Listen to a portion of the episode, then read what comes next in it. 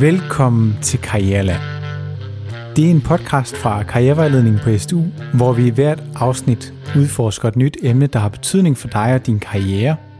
Og hvis du ikke allerede abonnerer på Karriereland, så skynd dig ind og subscribe i din podcast-app. Så får du nemlig besked hver gang, der kommer et nyt afsnit.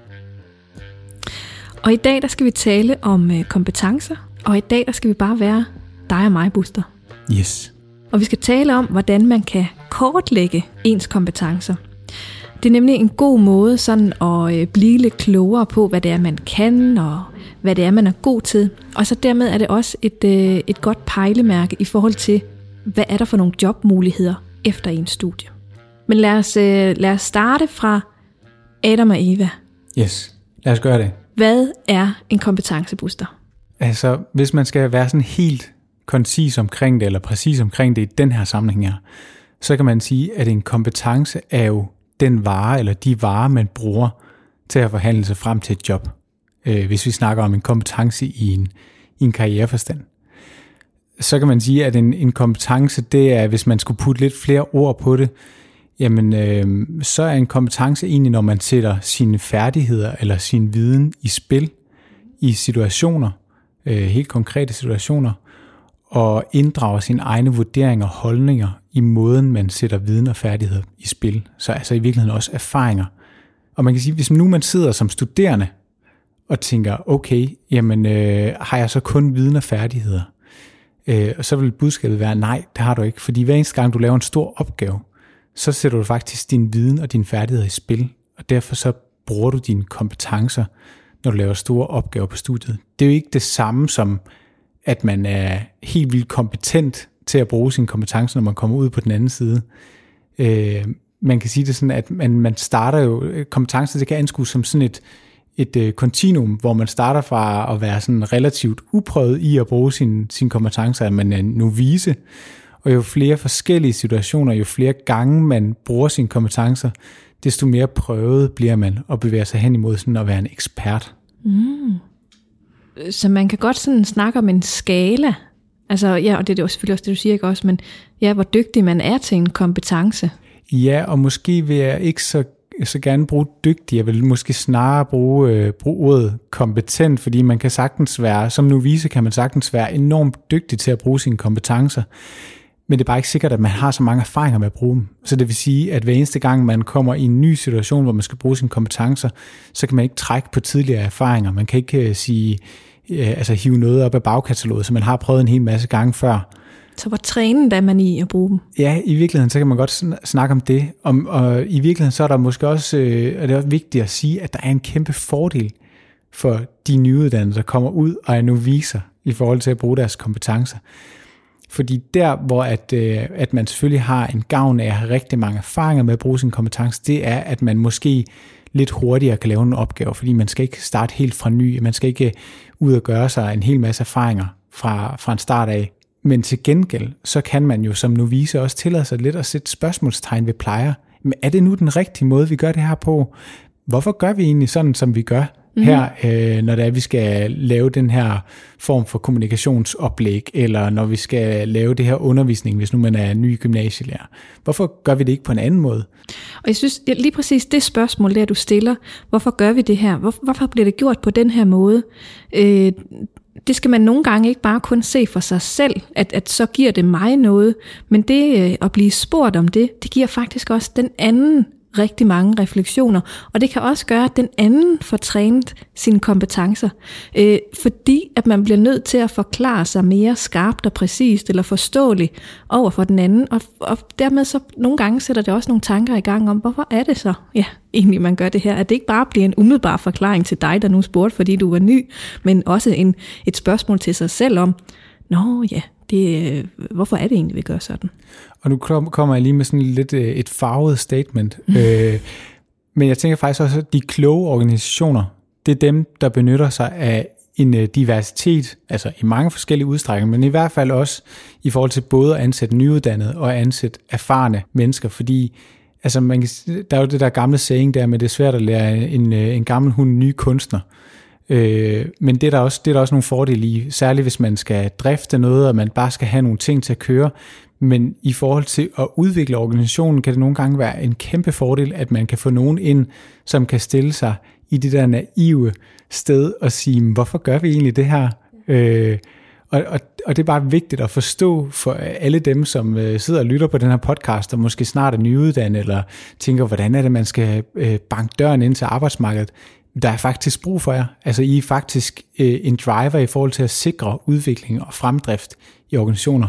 Der er faktisk en værdi i at være novise. Det er der, ja. helt klart. Ja. Det var sådan rundt om. Men hvis nu vi skulle komme med sådan et helt konkret eksempel på, hvad en kompetence kunne være. Ja, altså hvis vi skulle komme med et meget konkret eksempel, så kan man sige, øh, nu har jeg lige nævnt det her med kommunikation. Øh, altså hvis nu man sidder og arbejder med kommunikation, jamen så er det jo en kompetence. Og i det at arbejde med kommunikation, så ligger der en hel masse sådan underinddelinger af kompetencer. Der kan være noget med, øh, altså hvis nu det er skriftlig kommunikation, øh, hvor dygtig man er til at forfatte tekster, der er fængende, og øh, det kan være noget med, hvor dygtig man er til at skrive grammatisk korrekt, så sådan, sådan mere literacy-kompetencer. Der kan også være noget med målgruppekendskab. Så inden for den hat, der hedder kommunikation, der kan der være en hel masse underinddelinger af kompetencer, man sætter i spil. Og jeg tænker, at, at det er jo områder, som man lærer rigtig meget om øh, på nogle studier, ikke? får en masse viden om. Er det så en kompetence? Altså det er jo en kompetence i det øjeblik, man sætter det i spil. Okay. Så, så man kan sige, øh, man kan sagtens have en hel masse viden omkring forskellige genrer for eksempel. Hvordan skriver jeg til forskellige genrer? Øh, det kan man måske også øh, træne eller få nogle færdigheder i i løbet af et studie, men det er først, når man sætter dem i spil i, en eller anden form for øh, praksis, eller en simuleret praksis, at man rent faktisk omsætter det til en kompetence.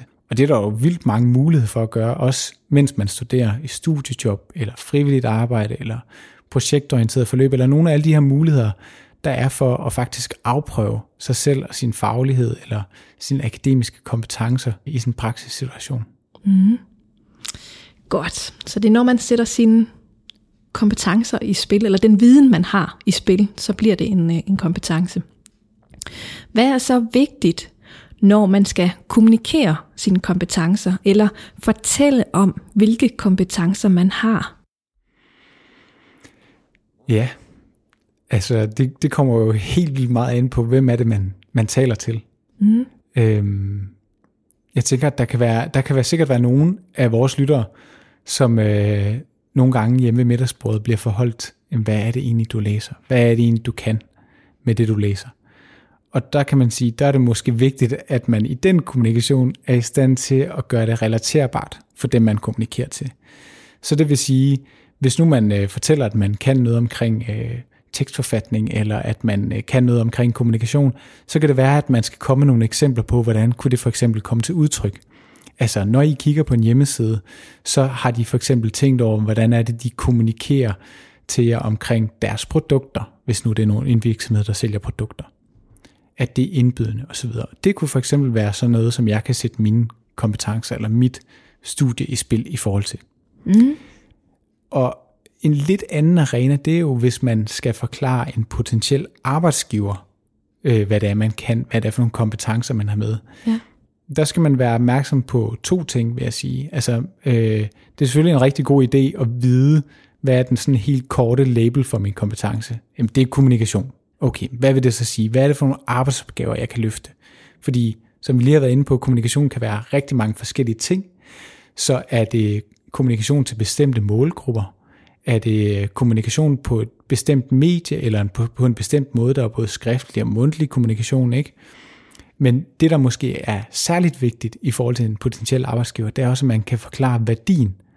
Så når jeg kan kommunikere til jeres kunder øh, via en podcast, for eksempel kunne vi tage som et eksempel, jamen så kan det skabe den værdi for jer, at øh, jeres kunder bliver måske får en øh, dybere viden omkring jeres produkter, eller får en dybere viden omkring jer som virksomhed. Det kan også være, hvis man har en podcast, hvor man kommunikerer øh, om sådan noget corporate social responsibility for virksomheden, jamen så er det måske at gøre brandet stærkere, at gøre øh, kunderne mere lojale, fordi at de køber ind på en fortælling omkring de produkter, de køber. Så der er faktisk to lag i det, som jeg hører dig sige. Ikke? Også der er det ene lag, eller øh, sådan lag 0, så ikke? Også, hvad er det for en kompetence, man har? Så er der lag 1. Hvad er det for nogle arbejdsopgaver, jeg kan øh, løfte med, med den her kompetence her?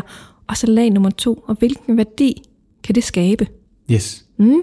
Og hvis man kun kan forklare, hvad det er for nogle arbejdsopgaver, man kan løfte, men ikke hvilken værdi, så bliver det sværere for virksomheden faktisk at købe ind på det. Ja, medmindre de allerede kender.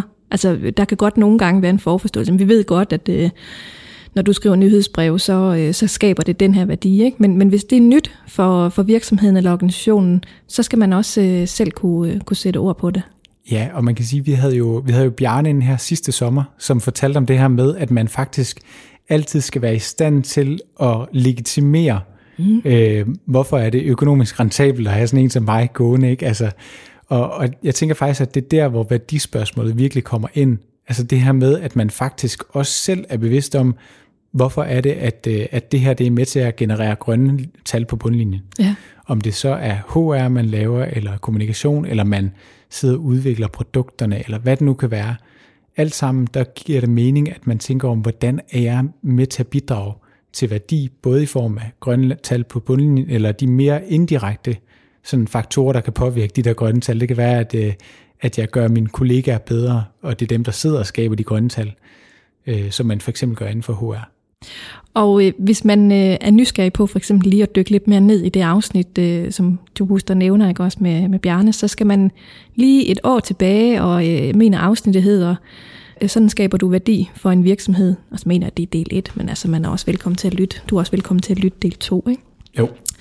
Nå, men lad os prøve at komme, øh, komme lidt til sagen. Øh, fordi her i, i karrierevejledning, der arbejder vi med en, øh, en kompetencemodel, der deler kompetencerne ind i forskellige felter, øh, for at sådan få lidt mere øh, greb om det og, og kunne håndtere det lidt bedre. Ikke? Øh, og vi opererer med, ja, ikke mindre end, øh, end fem felter, men det giver altså mening, når vi dykker ned i dem. Og den første, det er de faglige kompetencer. Det er dem, der sådan udgør kernen i ens kompetenceprofil. Og det er dem, man får fra ens studie, ikke? Jo, det er det. Mm. Altså, man kan sige, det er den særlige faglige indsigt, der adskiller øh, en, der har læst historie, og en, der har læst filosofi. Begge ja. humaniora-uddannelser, ikke? Men, men der er nogle forskellige ting, der ligger iboende i uddannelsen. Der er nogle forskellige ting, de beskæftiger sig med, nogle forskellige metodiske redskaber, de bruger til at analysere med, eller til at kigge på ting med.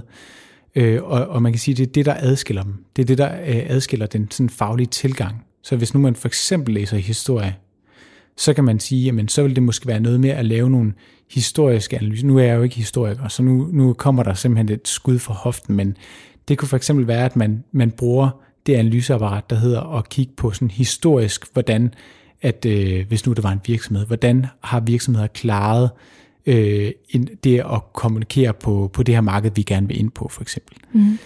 Det kan også være, at man, øh, man arbejder med sådan noget kontrafaktisk historiefortælling i forhold til sådan at måske kunne analysere sig frem til, hvad kunne være forskellige simuleringer af den mulige virkelighed, der møder os, hvis vi øh, går på markedet med det her produkt her, eller hvis vi gør det her i forhold til vores medarbejdere, eller hvad det nu kunne være. Og jeg, jeg håber ikke, at du sådan støder nogen historikere derude, men det lød meget klogt, Buster. Jeg håber virkelig heller ikke, at jeg støder nogen, og jeg håber, at, øh, at man forstår ideen bag, om ikke andet. Ja, fordi ideen bag, det er, at det er dem, der knytter sig helt specielt til ens uddannelse. Og så kan vi så bevæge os over i det næste kompetencefelt, som er en lidt mere generel kompetence. Og man kan også kalde det for den akademiske kompetence. Og det handler lidt om, hvordan man går til og hvordan man arbejder med opgaver. Ja, og jeg synes, øh, en kompetence inden for de akademiske kompetencer, som er meget overset, og ikke overset på den måde, at den ikke bliver brugt, men overset på den måde, at jeg tror, det er en, som man som akademiker nogle gange kan altså, ikke være så bevidst om, at mm. man faktisk har. Det er det her med at være i stand til at identificere problemstillinger, formulere øh, problemstillinger, eller formulere hypoteser, eller hvad det nu kan være. Altså alt det, vi laver, når vi laver en problemformulering til en større opgave, mm. det er en mega værdifuld kompetence, når man kommer ud på den anden side på arbejdsmarkedet, fordi der skal man hele tiden arbejde med problemstillinger, hvad end det er behov, udfordringer eller ønsker, som man arbejder med, så kan man sige, så skal man hele tiden arbejde med, med problemstillinger, problemformulering. Ja, fordi nu siger du problemformulering, for jeg skulle lige til at spørge, hvor, hvor er det, man for eksempel får trænet sådan en kompetence undervejs i en studietid? Det gør man øh, hver eneste gang, man laver en stor opgave, så bliver man jo som regel bedt om at lave en problemformulering til den her opgave her. Ja. Og en problemformulering, det handler jo både om at formulere et spørgsmål eller en hypotese, som man kan svare på. Så det vil sige, hvis man nu oversætter det til en, en kontekst, hvor man er på arbejdsmarkedet, så kunne det være et projekt, hvor man skal formulere, hvad er egentlig formålet med det her projekt, projekt her, hvad er det, det skal svare på, hvad er det for et spørgsmål, vi stiller. Øhm, og så kan man sige, i det at øh, stille et spørgsmål eller formulere en hypotese, så laver man også naturligt en afgrænsning. Så det vil sige, at man forholder sig faktisk også til, hvad er det, vi ikke svarer på? Hvad er det, vi ikke kommer ind på? Og det er også helt vildt vigtigt, at man ude i en virksomhed eller en organisation er i stand til at prioritere, hvad er det for noget, vi har lyser på her? Hvad er det, vi har fokus på her? Og jeg synes, det er ret vigtigt, det du siger, ikke også? Fordi det er jo en metode, øh, som man får øvet sig i at træne det hele vejen igennem ens uddannelse, og som man så kan overføre til et andet felt. Øh, så, så det betyder ikke, at øh, fordi du kunne finde ud af at lave en problemformulering, så kan du kun finde ud af at lave en problemformulering. Nej, du tager metoden, du tager den akademiske kompetence og putter over i en anden kontekst. Og det er måske lidt det, der er gældende generelt for de akademiske kompetencer. Ikke? At det er, det er nogen, som de fleste akademikere øh, har på den ene eller på den anden måde. Den kan godt se forskellig ud fra studie til studie. Altså for eksempel, så kan det godt se forskelligt ud, hvordan man er god til at analysere. Ja, ja at der, der er simpelthen forskel på, hvordan at man går til det at analysere, øh, hvis man er HUM-studerende, eller hvis man er tekststuderende for eksempel. Mm. Tør du begive dig ud i det eksempel? Jamen, altså, man kan sige, der er jo nogle klassiske traditioner, og måske ligger meget af det også sådan inden for sådan videnskabsteorien. Ikke at nu skal jeg ikke gøre mig helt vildt klog på noget, jeg ikke er sådan super klog på, men for eksempel så forestiller jeg mig, at man vil være langt mere tilbøjelig til at snakke om diskursanalyse og social konstruktivisme, hvis man er fra humaniora, hvor at øh, den måde, som man måske typisk arbejder på inden for de mere sådan tekniske eller naturvidenskabelige fag, den vil være mere sådan øh, kritisk rationalistisk eller positivistisk, altså det her med, at man har nogle hypoteser, som man kan gå ud og afprøve. Ja, så det, der kan man sige, at, at man kan være god til at analysere, som blandt andet er en akademisk kompetence, men man bliver også nødt til lige at tænke over, hvordan er det så, at jeg gør? Øh, hvordan er det, min akademiske kompetence ser ud eller kommer i spil? Ikke?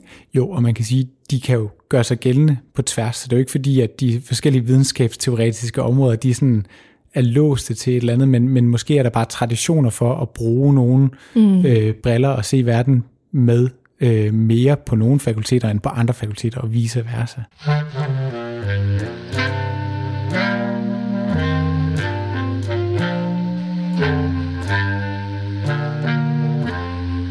Godt. Så det var det akademiske. Hvis vi så bevæger os en lille smule øh, videre til det næste kompetenceområde. Det ligner en lille smule, og så alligevel er det ikke helt. For det er det, der hedder de professionelle kompetencer. Og det handler lidt mere om, hvordan man forstår og hvordan man interagerer med andre mennesker og sådan generelt verden omkring en.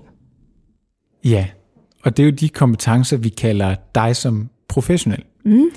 Og det kan handler rigtig meget om det her med, øh, ens evne til at forstå den organisation, man er en del af, ens evne til at forstå det team, man arbejder i.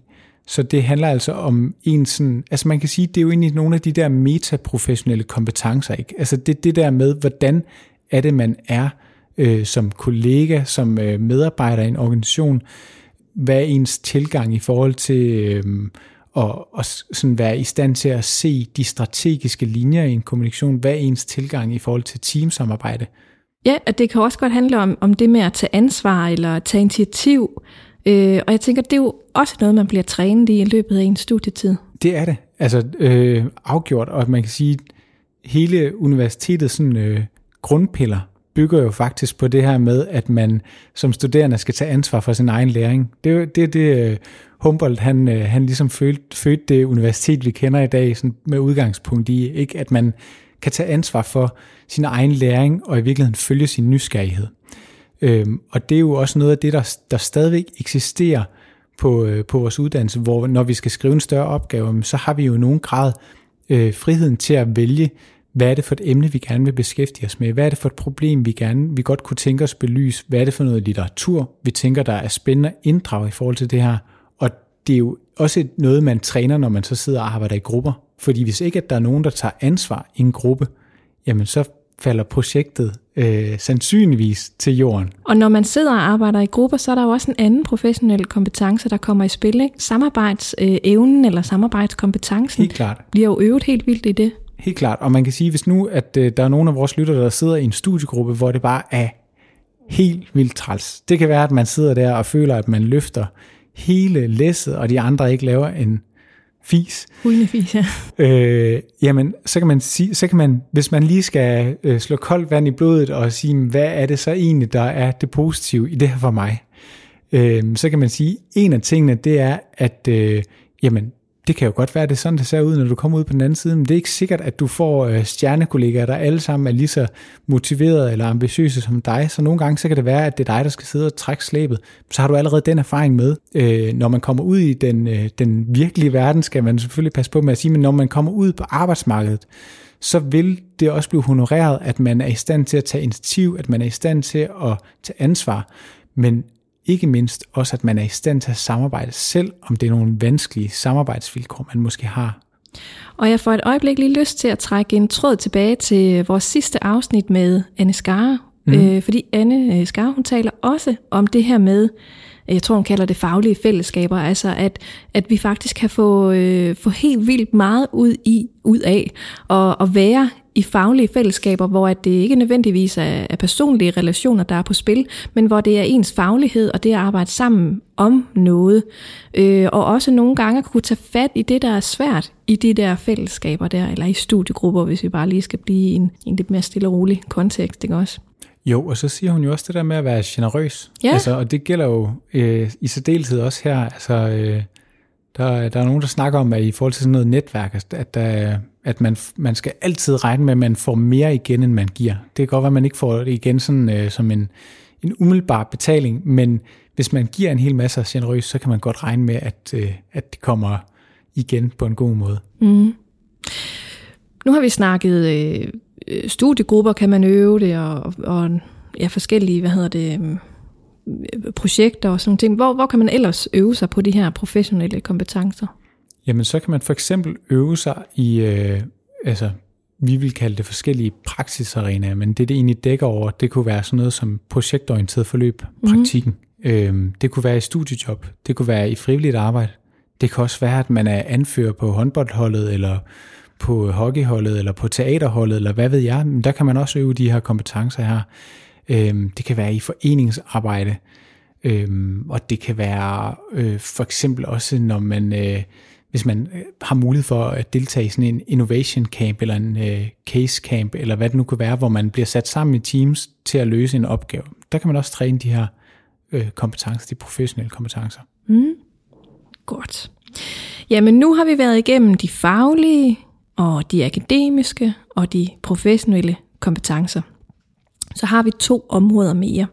Og der er blandt andet en, der hedder de personlige kompetencer, og de handler om vores personlige styrker, altså det vi helt personligt er gode til. Skal vi ikke prøve at komme med nogle eksempler på personlige kompetencer? Jo, det kan vi godt. Altså, øh, jeg tænker, det er jo meget nærlæggende at tage sådan noget, som, øh, som er meget op i tiden. Mm. Øh, altså, der er nogle ord, som jeg tænker, at vores lyttere måske helt sikkert har hørt sådan noget med at være omstillingsparat, være agil eller være robust, er der også nogen, der, der snakker om, ikke? Øhm, og, og det kunne godt være eksempler på personlige kompetencer, men det er også værd at notere sig, at det kan jo komme til udtryk på tusind forskellige måder. Mm. Altså, hvad vil det egentlig sige at være agil eller være omstillingsparat? Ja, øhm, og hvad vil det sige at være det for dig? Ja, lige præcis. Ja. Fordi at, øh, det kan godt være, at der er nogen, der sidder her og tænker, jamen jeg er egentlig ikke sådan super omstillingsparat, fordi at øh, jeg kan ikke øh, omstille mig til, øh, hvis der er, at der er store forandringer i en organisation. Mm. Men det kan være, at det er de samme, som har været helt vildt gode til at omstille sig til, at øh, vi sidder i en coronasituation, hvor der er det meste af undervisningen, den, øh, den kører online, og hvor man skal vende sig til et helt nyt medie, og en helt ny måde at lære på osv. Så, så omstillingsparathed, det kan komme til udtryk på mange forskellige måder. Øh, og i virkeligheden, så kan man sige sådan noget med store strategiske forandringer i en organisation, der handler omstillingsparathed måske også i virkeligheden rigtig meget om, hvor vidt man køber ind på den præmis, at der skal forandres på det område, der bliver forandret på. Så det kan være i nogle situationer, at man vil være meget omstillingsparat, fordi man sagtens skal forstå forandringen og køber ind på forandringen, hvor i andre situationer, så vil man måske være en af dem, der er mindst forandringsparat eller omstillingsparat, fordi at man simpelthen ikke kan se meningen med den her forandring. Så, så det jeg også hørt dig sige, det er, at det er kontekstafhængigt? Jeg tænker i høj grad, det er, det er kontekstafhængigt. Mm-hmm. Øhm, og det er i hvert fald også noget af det, man kan øh, spørge ind til, hvis man nu har et stillingsopslag, og der står, at man skal være fleksibel, eller omstillingsparat, eller læringsvillig, eller hvad det nu kan være. Agil. Agil. At man faktisk skal udfordre øh, virksomheden på det her, øh, og der, dermed mener jeg ikke, at man sådan skal sige, hvad, me, altså, hvad mener I med det? Sådan, altså, men man kunne godt være nysgerrig på det og sige, når I nu skriver, at man skal være agil her hos jer, altså hvordan kunne det for eksempel komme til udtryk? Hvad, hvad kunne det være at være agil? Hvordan ser det ud hos jer? Ja, lige præcis. Mm. Og, og i, i hvilke sammenhænge er der måske brug for at være agil hos jer? Ja, lige præcis, fordi man kan sige, altså sådan noget som at være agil, er det agil i forhold til mine arbejdstider? Altså at jeg skal kunne øh, være i stand til at arbejde weekend og aftener en gang imellem, øh, og arbejde mere, end der står i min, øh, i min øh, kontrakt? Eller er det agil i forhold til at kunne varetage mange forskellige opgaver? Eller er det agil i forhold til at kunne arbejde sammen med mange forskellige øh, typer øh, af professioner eller mennesker? Øh, så agilitet, det kan bare være rigtig mange forskellige ting. Og nu kan vi sige, agil er også bare et enormt svært ord egentlig at finde ud af, hvad der ligger bagved. Ikke? Jo. Øh, så det, ja. Men det er et godt eksempel på, hvordan en kompetence kan se ud. Øh, altså, og hvordan man sådan kan se på det fra forskellige vinkler. At det ikke bare handler om det enkelte ord, øh, det at være agil eller øh, omstillingsparat, men at man kan være det på mange forskellige måder. Og derfor er det også rigtig vigtigt lige at få knyttet et par ord på, hvordan er det, man er det, man nu er. Ikke? Altså, hvordan er det, man er agil, eller mm. hvordan er det, man er omstillingsparat. Godt. Så er der det sidste kompetenceområde, som handler om, hvordan man bidrager til andre og samfundets bæredygtige udvikling. Og hvad kan vi sige, tanken her er sådan lidt todelt. Øh, vi har den ene ene halvdel, som handler om, hvordan, hvordan bidrager jeg til et bedre verden eller et bedre samfund. Øh, det kan man gøre ved at tænke stort, altså grøn, grøn omstilling eller bæredygtighed. Man kan også gøre det ved at tænke småt, altså være et godt medmenneske. Så er der den anden halvdel, øh, som også handler om at skabe mening i ens øh, liv eller arbejdsliv. Øh, og det, det er der jo stor efterspørgsel blandt os alle om det her med og øh, okay, sku, sku, det er der jo stor øh, efterspørgsel efter at kunne skabe mening, både for sig selv og for andre omkring en. Så, så det handler om det her med, ja, hvordan skaber jeg mening for mig selv og andre. Ja, og kan se meningen med det, som vi gør. Ja. Så. Altså, det, vi snakker jo også af og til med, med nogle studerende øh, i vores karrierevejledning, som siger, at jeg kan ikke se mig selv i øjnene ved at skulle arbejde for den her type af virksomheder. Mm fordi at det, jeg kan simpelthen ikke se mening med det. Det kan være, øh, nu er der jo meget klimabevidsthed i de generationer, som, som er øh, os øh, og de, de øvrige unge mennesker og også øh, ældre generationer i dag, fordi at vi har en brændende platform der. Ja. Øh, og det betyder også, at de virksomheder, som ikke arbejder for en grønnere planet eller for med klimabevidstheden for øje, jamen de er måske mere øh, udfordret i forhold til at kunne tiltrække nogle af dem, som står på tærsken til at være nyuddannet, fordi at for dem så er der en helt vildt stor meningsfaktor i det at kunne bidrage til grøn omstilling, bæredygtig, øh, altså klimabevidsthed og sådan noget. Ja, og jeg har sådan lige lyst til sådan lige at, at komme omkring det der med bæredygtighed, ikke? fordi vi har tendens til mange gange at tænke bare bæredygtighed, som at det handler om øh, ren luft eller rent vand, eller altså hvordan det er, vi får en grønnere omstilling. Og jeg har sådan lige lyst til at tage en begrebsafklaring i, hvad er det også, man kan kan tænke bæredygtighed i. Ikke? At bæredygtighed det kan betegnes som en udvikling, der, og nu bliver det lidt teoretisk, der imødekommer nutidens behov uden at kompromittere nuværende eller kommende generationers evne til at imødekomme deres egne behov. Og der skal behov jo forstås i rigtig bred forstand. Øh, vi kan sagtens altså forstå det som i ren luft og rent vand og øh, alle de her ting, men man kunne også godt forstå det som i behov for sikkerhed og indkomst, øh, muligheder, øh, den læring og energi og sundhed, altså på alle mulige andre parametre, øh, skal man også tænke behov ind. Så det kan jo godt være, at der er en virksomhed, der ikke nødvendigvis arbejder for den øh, grønne omstilling, men de kan jo sagtens arbejde med bæredygtighed alligevel. Helt klart. Altså det kan være, det er nogen, øh, det kan være, det er lige præcis den virksomhed, der arbejder med at skabe øh, ligevægt mellem mandlige og kvindelige ledere, eller øh, lige vilkår øh, i forhold til barsel, eller at de arbejder for at skabe ligevægt i forhold til sådan arbejdstid.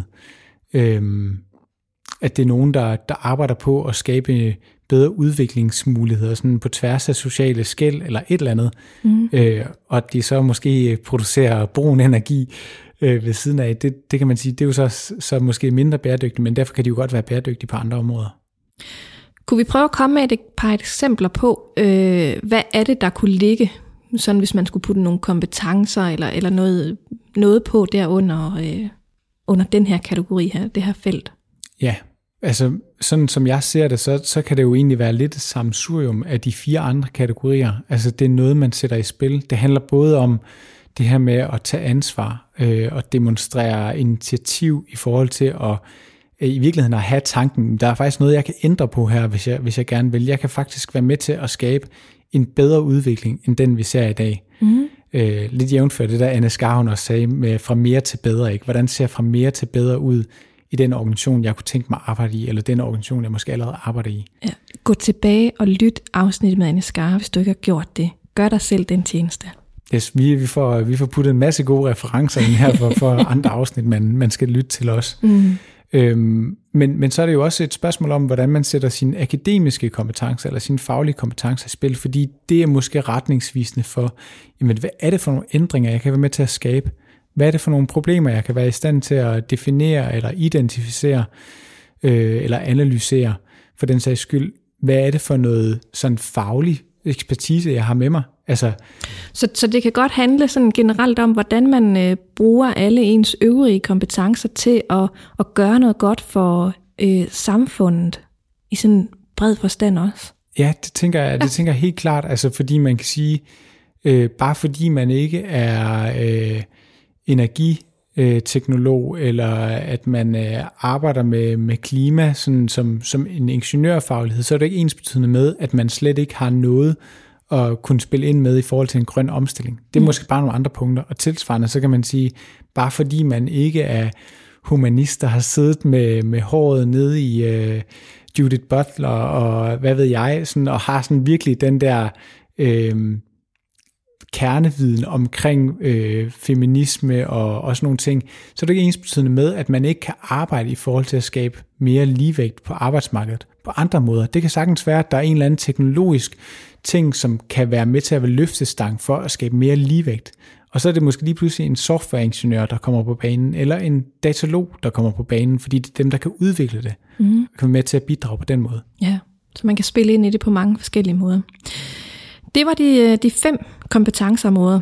Der var fagspecialisten eller de faglige kompetencer. Der var de akademiske kompetencer. Der var de professionelle, de personlige. Og så til sidst, så har vi været sådan omkring, mm, ja, hvad skal vi kalde det? De er sådan ens øh, samfundsmæssige eller samfundsansvarlige øh, kompetencer. Lad os prøve at se, hvad vi kan kalde det. Men det er altså øh, fem områder, som man kan bruge til at få lidt mere greb om sine kompetencer. Men øh, jeg sidder sådan til, hvad, hvad hvis der nu sidder nogle lyttere derude og tænker, det der, det må de bare længere ud på landet med. Hvorfor skal jeg overhovedet beskæftige mig med det der? Hvad tænker du så, Buster? Så tænker jeg, at man skal beskæftige sig med det her, hvis det er, at man synes, at det er vigtigt, at man øh, kan skabe sig et arbejdsliv, hvor at man øh, får rummet nogle af de ting, som man synes, man er god til, hvor man øh, kommer til at beskæftige sig med noget, som ligger inden for ens værdier og inden for ens personlige kompetencer – øh, hvis man er nysgerrig på, hvordan man, man når drømmen. Altså fordi så er det faktisk også en måde at få øje på, om er der nogle steder, hvor jeg har nogle huller.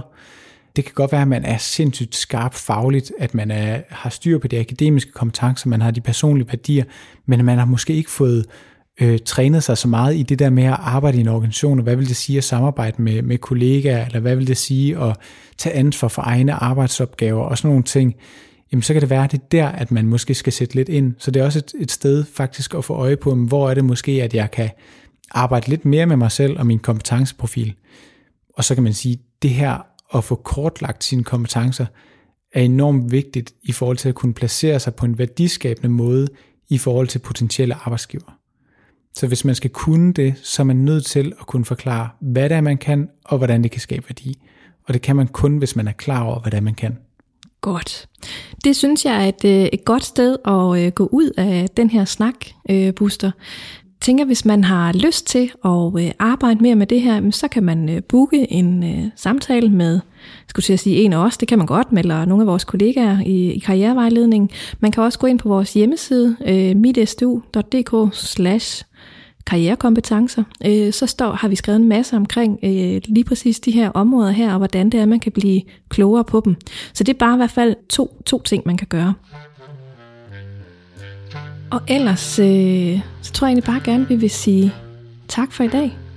Ja, og tak fordi I gad at lytte med på den her lidt øh, nørdede karrierevejledersnak.